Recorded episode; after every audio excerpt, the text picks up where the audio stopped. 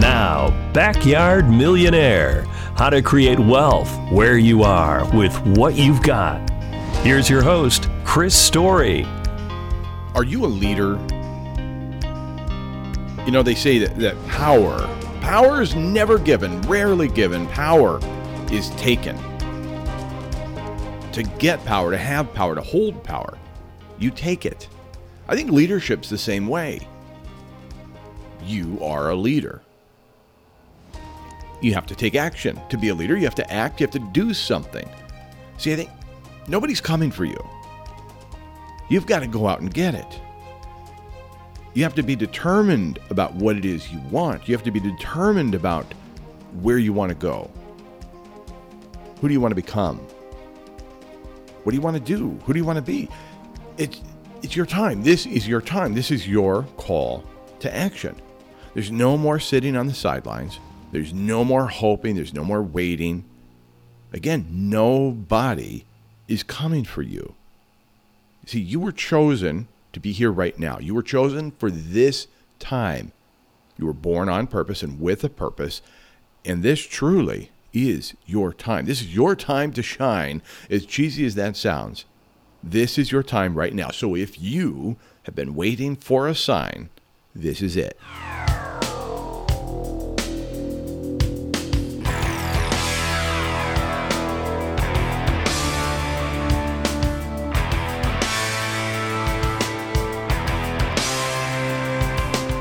You know, towards that end, James Baldwin said freedom is not something that anybody can be given. Freedom is something people take. People are as free as they want to be.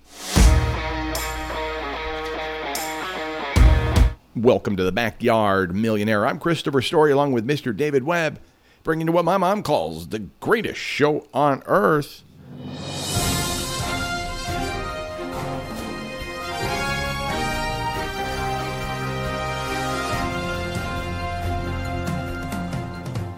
This just in from the Babylon Bee. Woman reading prenup asks her fiance, What is a Lego Death Star? Somebody on a first date with Taylor Swift said when it's off to a rocky start, she's already got her song book out and writing a few ideas in it. Democrats are scrambling to find a replacement for Mitt Romney as he prepares to retire. New Mexico governor suspends the First Amendment to silence criticism over her suspension of the Second Amendment. As we continue reading headlines from the Babylon Bee, audiences cheered as Apple unveiled its first, yes, first, you heard it here, first carbon neutral Uyghur slave camp. If you can dodge a wrench, you can dodge a ball. What? Oh, oh.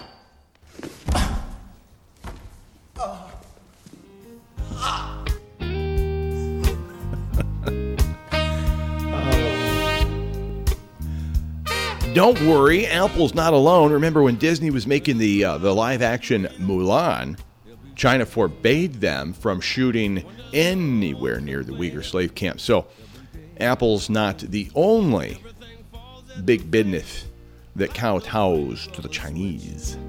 Well, my mama told me there'd be days like this. Mm-hmm.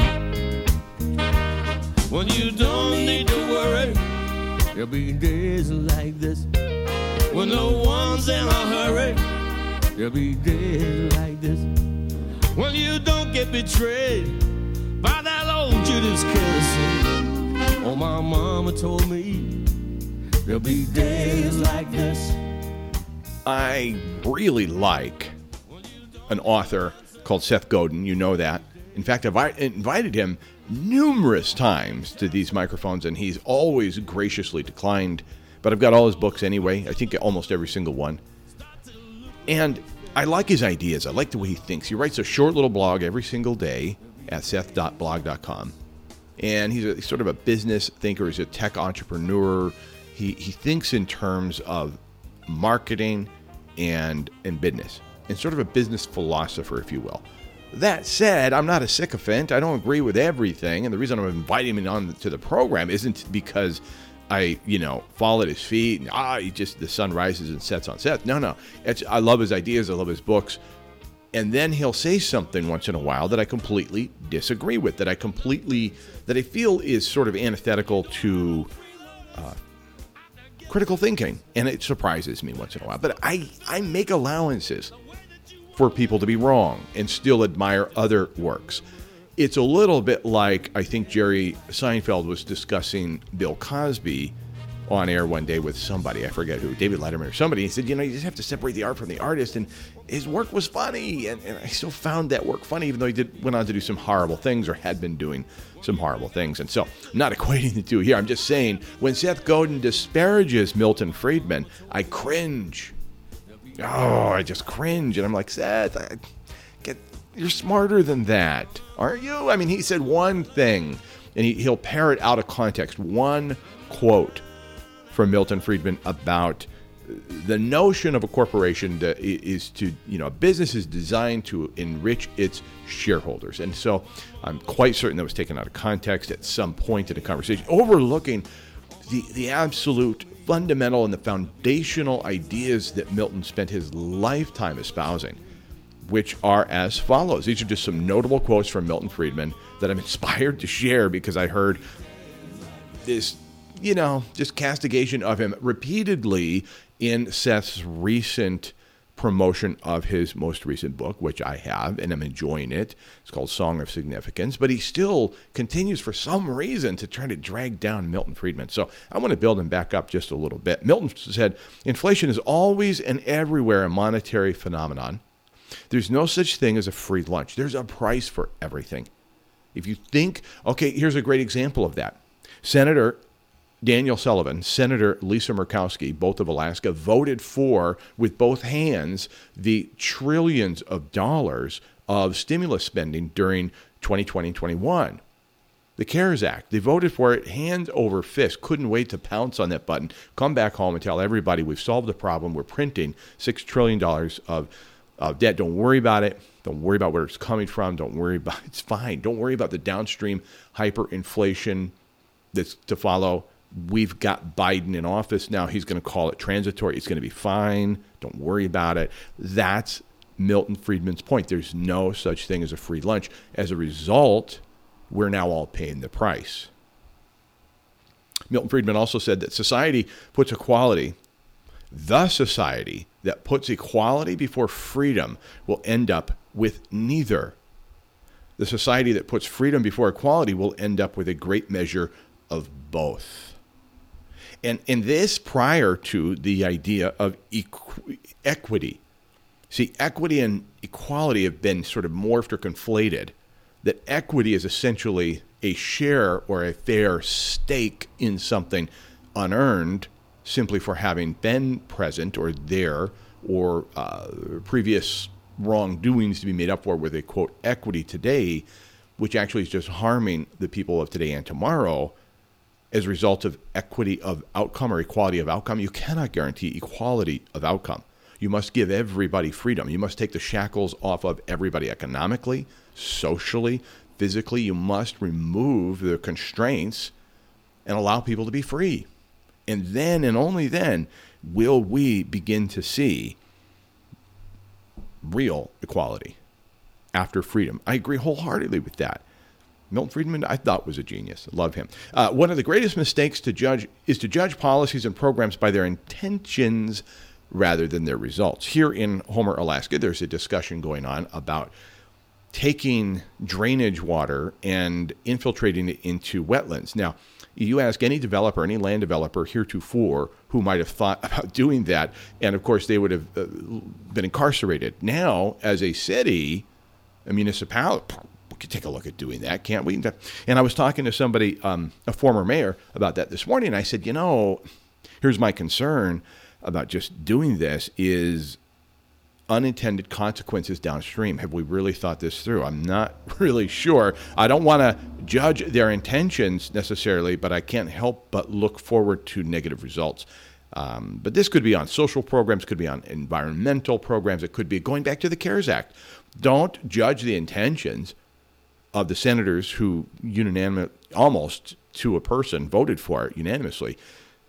But what about the outcomes? What about the unintended consequences downstream? We have to start thinking about that. If you want to maintain control of your own backyard, your real estate, your property, your rights, your freedom, we have to start judging policies and programs based on actual results and be forward thinking a little bit. What are the outcomes that we might predict here? As Americans, it's our obligation.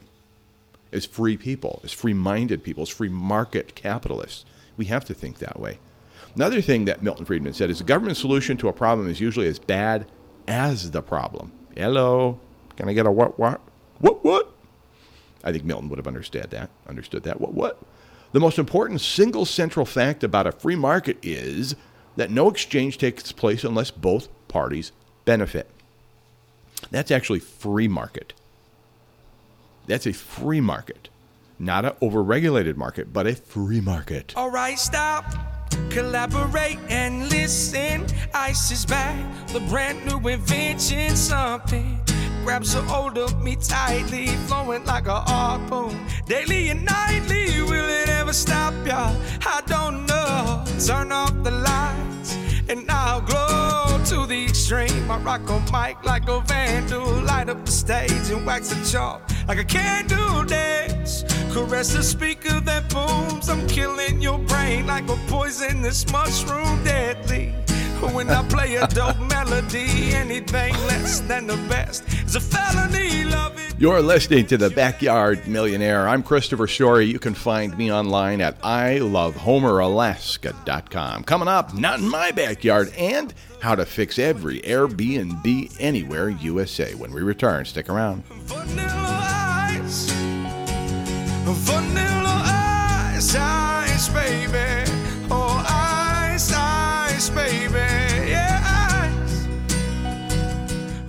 You're listening to The Backyard Millionaire How to Create Wealth Where You Are with What You've Got. I'm Chris Story along with Mr. David Webb. Not in my backyard or yours. It's up to you to determine the fate of the United States of America. It's completely up to you 100%. If you sell your property to BlackRock, State Street, or Vanguard, you are effectively selling out your countrymen. I'm not judging you. I'm telling you, that's what's happening. If you sell your farmland, your family's farmland, to Jeff Bezos, Mark Zuckerberg, or Bill Gates, or any of their representative LLCs and so forth, if you do zero due diligence, sell your property to somebody who can find out later that, oh, in aggregate, it's joining Bezos's um, 200,000 or Zuckerberg's 300,000 or Bill Gates 400,000, whatever it is, you're part of the problem. Here's another one. If you sell your property, your family's property, your estate, your ag land, whatever it is, if you allow it to be sold from um, your state or your borough or county, wherever you are, if you allow that to be transmitted into, quote, private property, but really it's owned by the CCP or the Chinese Communist Party, you're part of the problem. See, those who hold the deeds hold the heart of the country. You've got the heart of the country right there in your hand with your property deed. What are you going to do?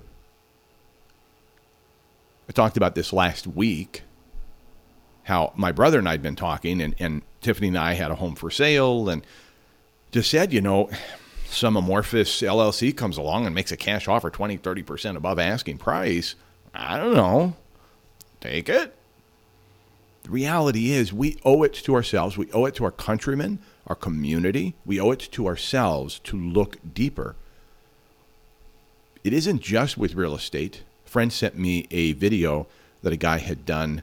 Ironically, since I've been talking about this uh, in the last couple of weeks here, ironically, this video comes in, and guess who owns a majority of our food, of our food supply and our food manufacturers? That's right, BlackRock, Vanguard, and State Street.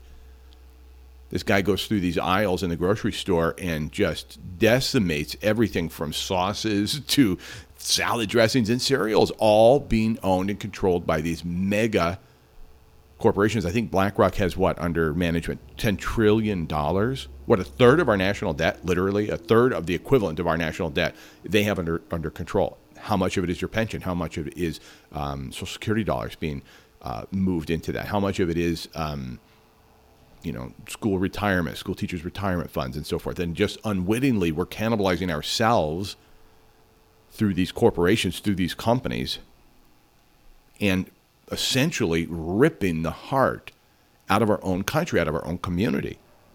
Because the money, the cash, is it's hard to turn down. I'm not telling you what to do or what not to do.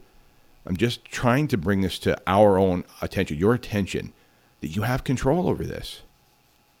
I see my plan for you is that you'll own more of your backyard. You'll own more of your own community. I want you to own four homes where you are or more, but let's just start with four. You really can become a backyard millionaire. Yes, you really can make a million bucks in your own backyard. And you can build something to pass along to the next generation, a legacy of ownership. Even if you don't want to build something and hand off to them, you can build that sense of ownership, build that sense of legacy. Tell Klaus Schwab's to pound sand. The, the World Economic Forum can pound sand when it comes to you'll own nothing, you'll be happy by 2030. Mm-mm. No, Agenda 30 out the window. We've got to hold ourselves to a higher standard. This has gotta stop. Enough is enough. I can't take this BS any longer. It's gone far enough. You wanna claim my soul? You'll have to come and break down this door. I knew that something was going on wrong when you started laying down the law. I can't move my hands. I break out in sweat. I wanna cry. Can't take it anymore. This has gotta stop. Enough is enough. I can't take this BS any longer. It's gone far enough. You wanna claim my soul? You'll have to come and break down this door. It's an interesting thing having straddled a, a few different types of generations. Um, myself, I'm 50 years old, and so I remember vividly when Ronald Reagan was elected. I remember vividly the debates between himself and Jimmy Carter, then onward to Mondale, then H. Ross Perot with George Herbert Walker Bush, former CIA operative, and then executive director, of course, don't forget that. And then on and on. And so it's sort of like this uh, three channels, had three channels. It was a big treat. My dad was a, a contractor, in, in addition to other things. My mom and dad had a construction company. We'd go up on weekends and stay in this really cool hotel that had a fourth channel available to it called ABC. Guess what ABC had on Saturday mornings? Much better cartoons than CBS or, or uh, NBC. For whatever reason, maybe it's because we couldn't have them here.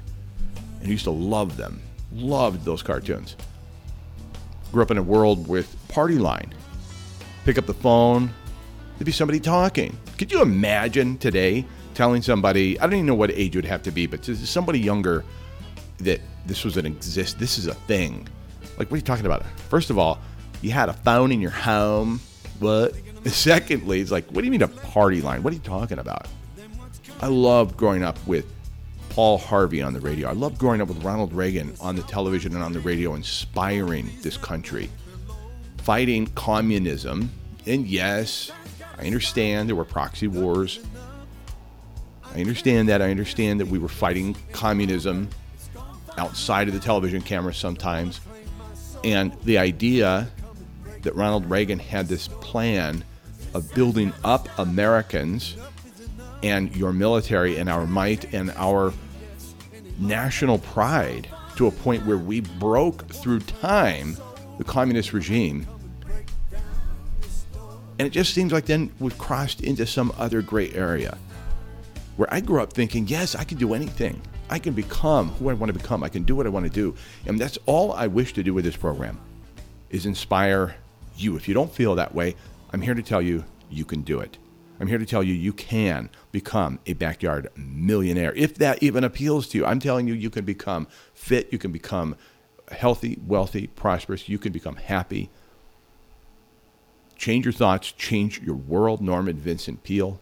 By the way, Norman Vincent Peale was the pastor of uh, President Donald J. Trump's church where Fred Trump took his kids. Can you imagine growing up in that church? With Norman Vincent Peale as your pastor, wow. I mean, just a whole different world than, say, I don't know, um, Jeremiah Wrights. Nobody believes in democracy. You will find it hard to find anybody who will say that if uh, that is democracy interpreted as majority rule. You will find it hard to find anybody who will say that if 55% of the people believe the other 45% of the people should be shot, that's an appropriate exercise of democracy. What I believe is not a democracy, but an individual freedom in a society in which individuals cooperate with one another and in which there's an absence of coercion and violence. Now, it turns out that democracy, in the sense of majority voting, is an effective means for achieving agreement on some things, on things which are not very important. Really important things. We require much more than a simple majority. We require something as close to unanimity as we can get. That, that's why we have a constitution as well as legislative law. America.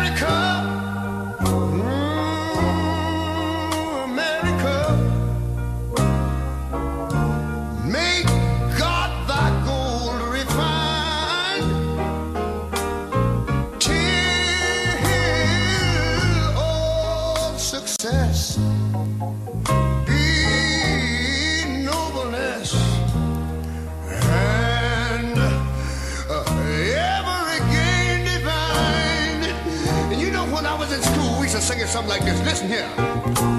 Oh, beautiful, far spacious skies, far amber waves of grain. That was the aforementioned Mr. Milton Friedman, great economist, great follower of Adam Smith, Wealth of Nations. He also said, did Milton Friedman, most economic fallacies derive from the tendency to assume that there is a fixed pie, that no one party can gain only at oh, that one party can gain only at the expense of another. You remember the the quote um, where Ronald Reagan said that the fat man's the, the, the liberals and some people can't see a fat man standing next to a thin man without assuming the fat man got that way by taking from the thin man. That's essentially what he's saying here, Milton Friedman. Underlying most agreements, arguments. What's wrong with me today? Underlying most arguments against the free market is a lack of belief in freedom itself. That is the great Milton Friedman. Do you remember? I think I, I think you've, I think we've played it before. I wonder if I have time to play it again. Let me just look real quick. Uh, Milton. I'm typing into my database. Uh, free. Hold on. Bear with me. Bear with me. He took part in a conversation with Phil Donahue, which I at least appreciate. Yes, and I think we do have time. When you see around the globe the maldistribution of wealth, the, the desperate plight of millions of people in underdeveloped countries, uh, when you see so few haves and so many have-nots, when you, when you see the greed and the concentration of power within, aren't you ever, did you ever have a moment of doubt about capitalism and whether greed's a good idea to run on? Well, first of all, tell me, is there some society you know that doesn't run on greed? You think Russia doesn't run on greed? You think China doesn't run on greed? What is greed? Of course, none of us are greedy. It's only the other fellow who's greedy. this, the world runs on individuals pursuing their separate interests. The great achievements of civilization have not come from government bureaus. Einstein didn't construct his theory under order from a, from a, a bureaucrat. Henry Ford didn't revolutionize the automobile industry that way. In the only cases in which the masses have escaped from the kind of grinding poverty you're talking about, the only cases in recorded history are where they, where they have had capitalism and largely free trade. If you want to know where the masses are worse, worse off, worst off, it's exactly in the kinds of societies that depart from that.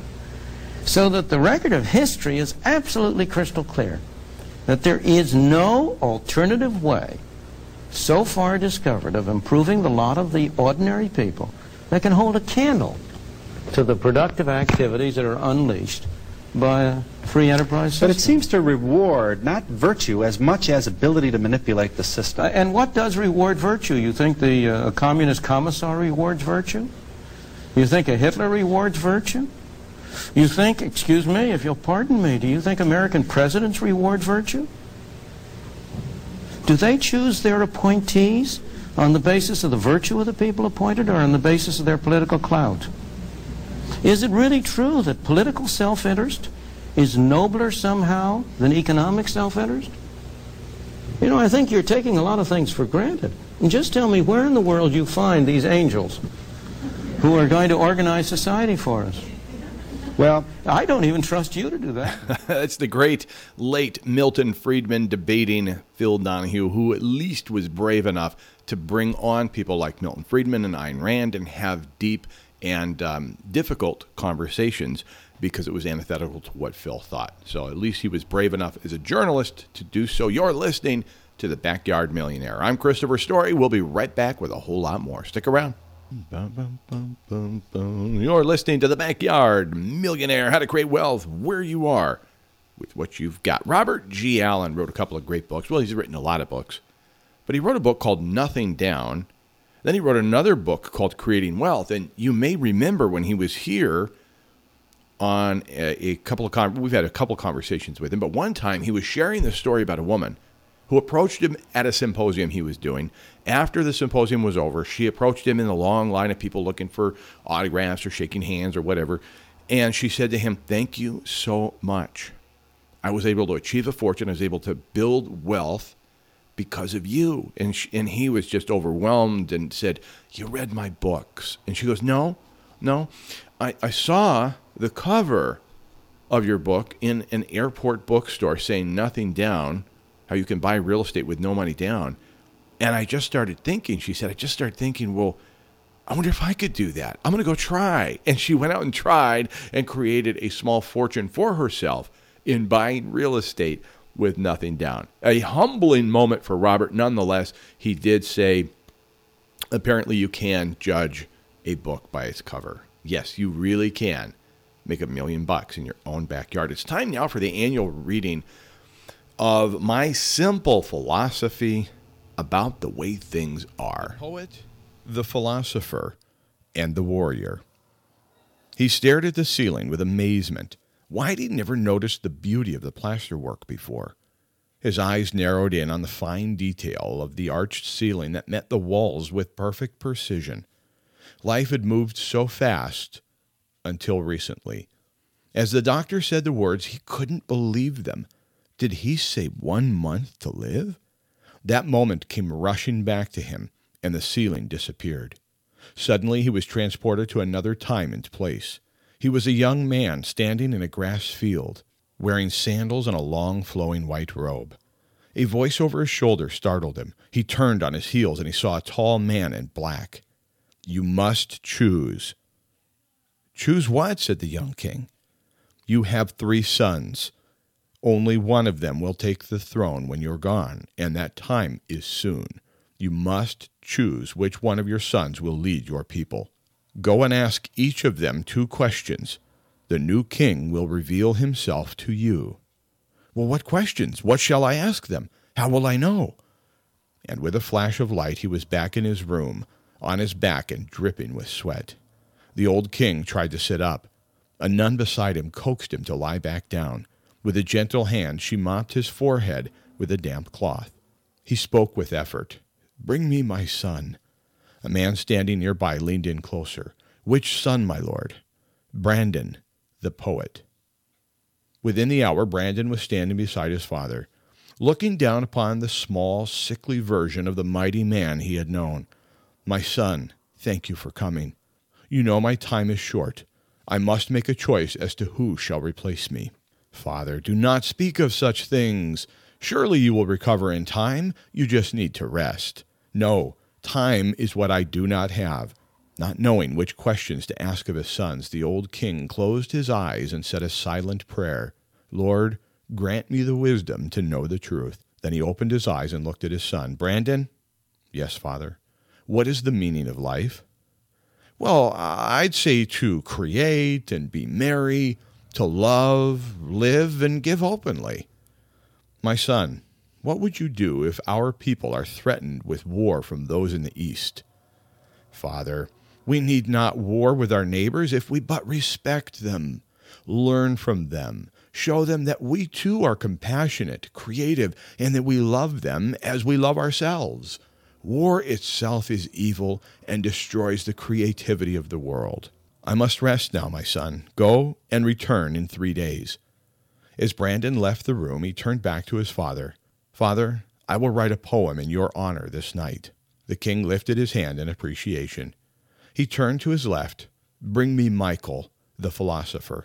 Michael was easy to find in the great hall of the library with scrolls and books all around him. He sat as he did nearly every day in contemplative silence, reading and studying the great minds of the past Plato, Aristotle, Heraclitus. As he stood beside his father, he too was shocked by his sickly state. Father, I fear your condition is far graver than I realized. Thank you, Michael, for your honesty. It's true, I'm not long for this world. Tell me, Michael, what is the meaning of life? Oh, Father, that is such an exciting topic. To discover the meaning of life, one must study, read, seek to understand all that has come before and what deep meaning is to be explored in one's own soul. The meaning of life is one of discovery. Self discovery is the highest achievement. I see, said the discouraged king. And if our neighbors to the east begin to rattle their war sabers, what would you do? Will seek to reason with their better selves, implore our enemies to understand us and our philosophy, embrace theirs, and become homogeneous to show our compassion and wisdom. No war will be necessary when we are one people. Leave me now and return in three days, said the king. Yes, father, I will go back to my studies. I'm really beginning to understand myself today. As the door closed, the king began to feel a fear he'd never known before. Never had he felt so utterly useless and without any sense of hope. Bring me Alexander, the warrior. Yes, my lord. It was many hours before Alexander was brought to the king's chamber. Father, you called for me? Where have you been, Alexander? Patrolling our eastern border, father. We have many enemies that would seek to enter through the east of our lands. Answer me this, my son. What is the meaning of life? Father, I look to my faith for meaning. My purpose is not to contemplate such questions. Rather, I'm here to protect those who do. My duty is to keep our lands free from the tyranny that our enemies would bring down on our heads should we lose our strength and resolve. Meaning is found in freedom. My son, if we are met with threats of war from the east, what shall you do? Father, we live every day free only for the sacrifices made by the men who've sworn an oath to protect this land with their very lives if necessary. While I loathe the idea of sending any man to die or to kill, we must do whatever it takes to crush the enemy and destroy any vestige of the threat to our freedom, to our way of life. You've always taught that it is better to live and let live. And you've also taught that for this to be so, for our people to live freely, we must be the guard at the gate, willing to do what must be done to ensure those within may sleep in peace. Father, you ask, What would I do? I answer by asking you, Will you allow me to leave and get back to what I do every day, protecting this land? Yes, my son. Return to me in three days. The king's resolve was renewed. On the third day, all three boys were at their father's side. His royal court was also on hand. Today, a new king would be crowned. My sons, you know that I love you each equally, that all of you are valued members of our kingdom. Each of you add to the harmony of this land. However, only one of you can lead our people. Only one can be the king. Brandon? Yes, father. You are a marvelous poet. You bring joy and creativity to all. Michael, yes, Father, you have wisdom. Your deep thinking has and will continue to provide superb guidance for everyone. You both are important members of this kingdom. Alexander, yes, Father, I'm here. My son, you are the shield that guards the heart of this kingdom. Without you, neither Brandon or Michael would be free to practice their ways. Without you, joy and freedom would be forsaken. Without you, the chains of slavery would be upon our backs. My decision is made.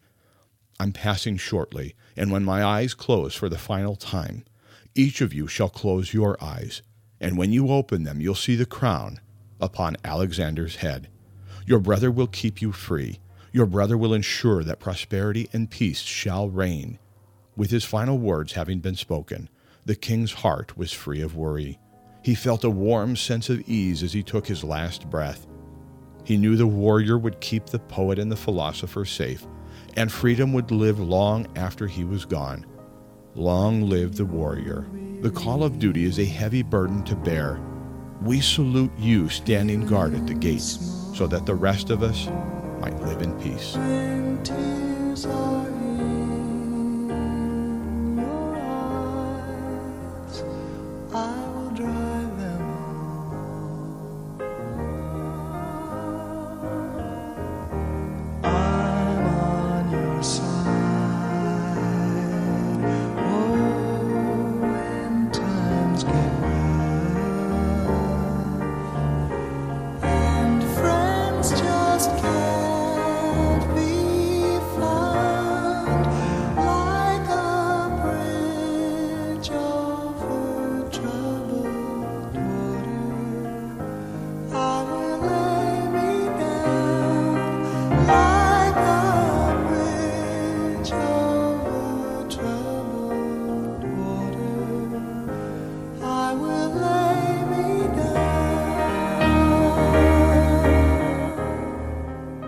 What adds two kinds of value to real estate?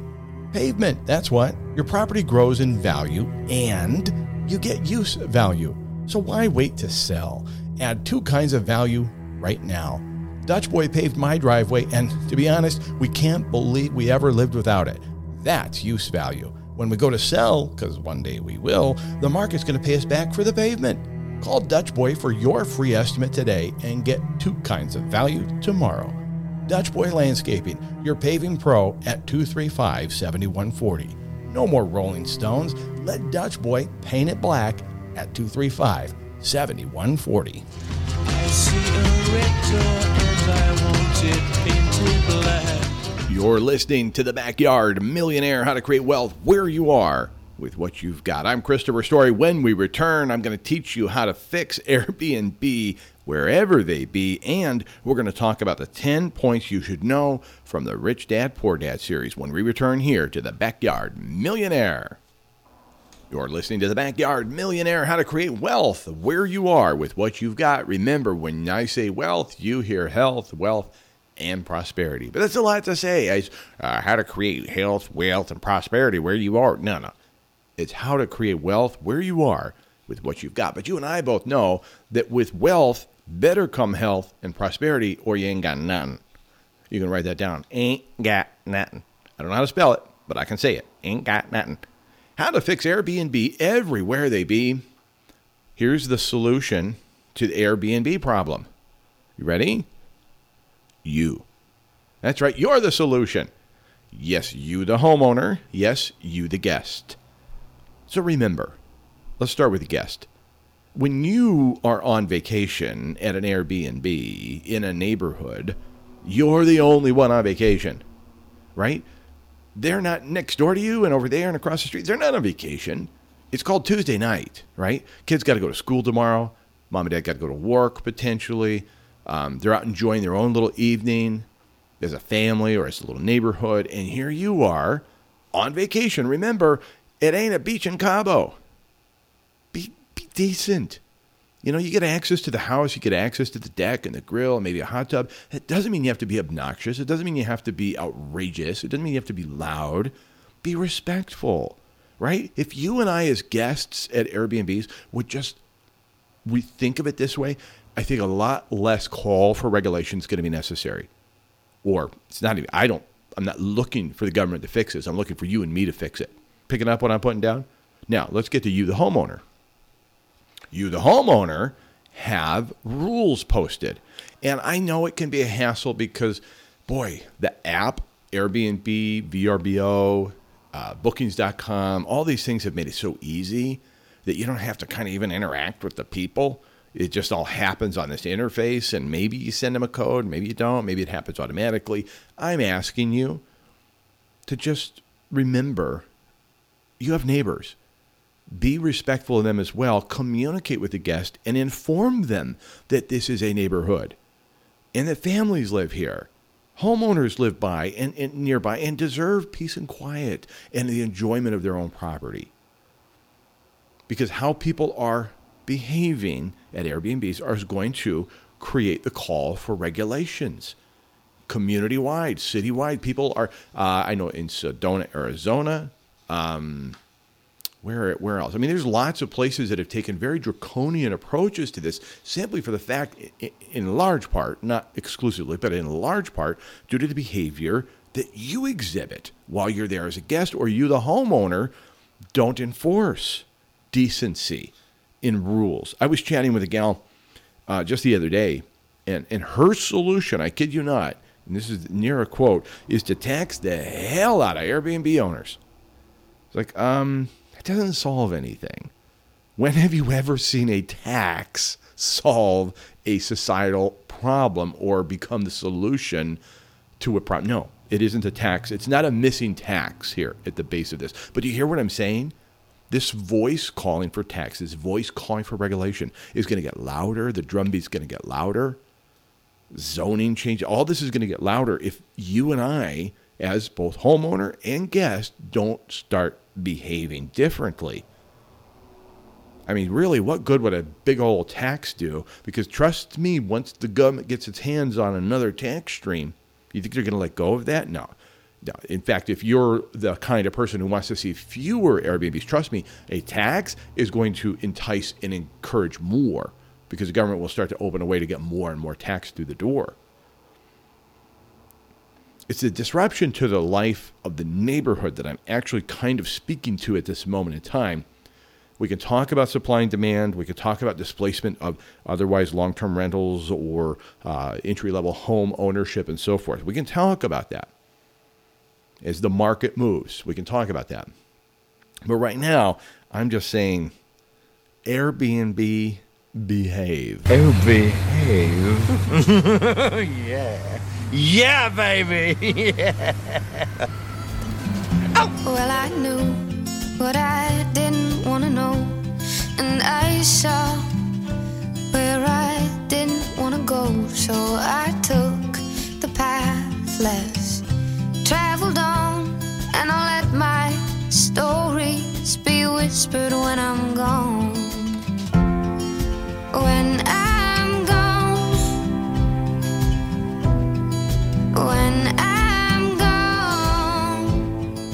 You're listening to the Backyard Millionaire How to Create Wealth where you are with what you've got. We've got a treasure trove for you at ilovehomeralaska.com. ilovehomeralaska.com forward slash podcast. You can listen to this show or any of our over 700 episodes of On Top of the World Radio. Order my books, The Backyard Millionaire, um, Born to Live. By the way, Born to Live was completely designed around. It's a story that somewhat at the at the core of this story is a quote from Napoleon Hill. With every adversity comes with it the equivalence of a greater or uh, equivalent a greater benefit. That's it. Napoleon Hill said that. I wrote a book around it, about it. Love it. It's one of the greatest books on sales ever written.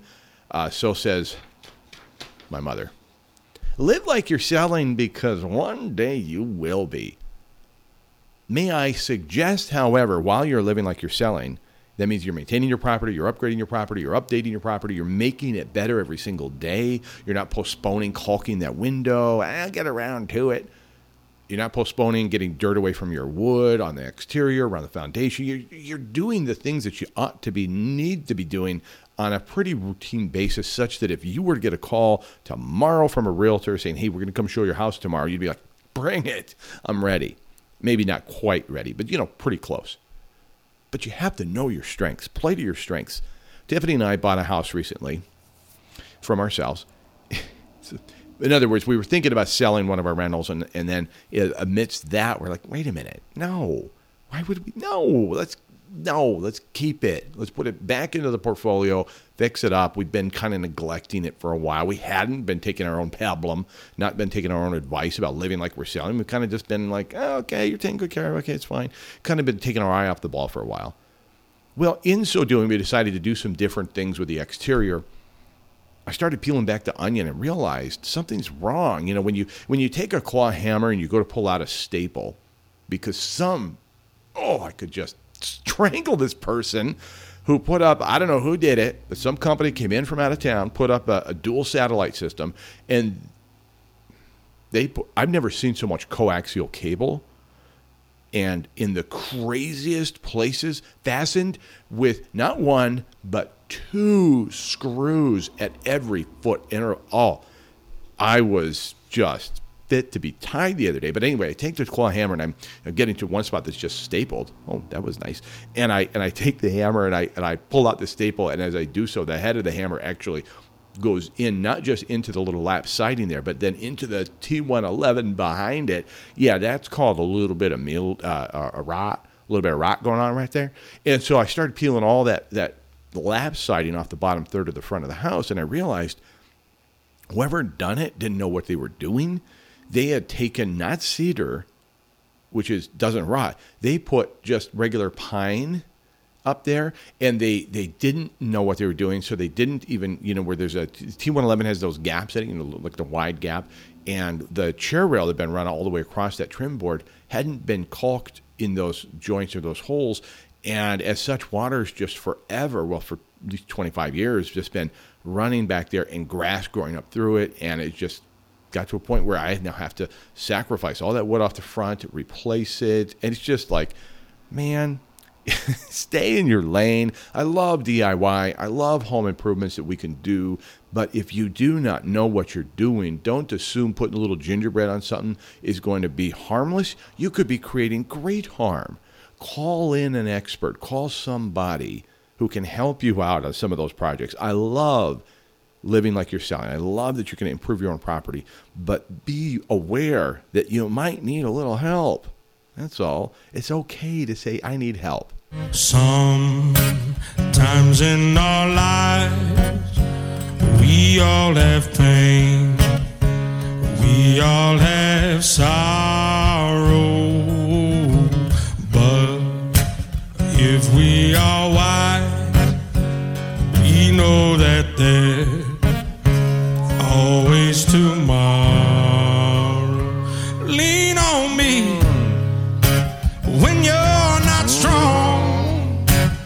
Just don't lean against the front wall of my rental house for a few days because you'd go right through it. Carry on for he won't be long. All right, let's talk a little bit about Rich Dad, Poor Dad. What I love about Robert Kiyosaki's groundbreaking book, which was virtually ignored until Oprah Winfrey got a hold of it, put it on her show, and made him an overnight sensation after 10 years of working at it. I love the way he thinks about money, about riches, about wealth, about opportunity, and he puts it into an easy to read format. I love that.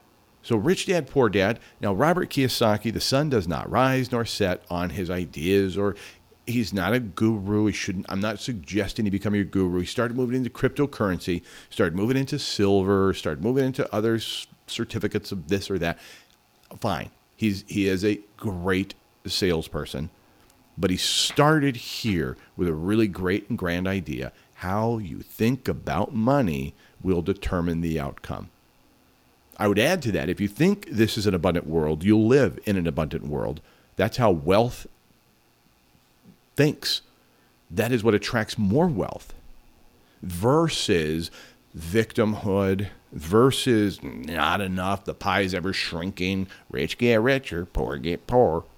Those kinds of thoughts will actuate, in fact, what it is you're worried about. So if you think like wealthy people do, add this to your library. Please get a copy of Rich Dad Poor Dad by Robert Kiyosaki. I want it in your library right next to yeah, that's it. The Backyard Millionaire How to Create Wealth Where You Are with What You've Got by Chris Story. My book is a parable about real estate. Robert Kiyosaki's book is an instruction book about how to think about money. You'll love them both. They belong in your library. For all of us here on top of the world and the Backyard Millionaire, I'm Chris Story reminding you You really can make a million bucks in your own backyard. Now go do it.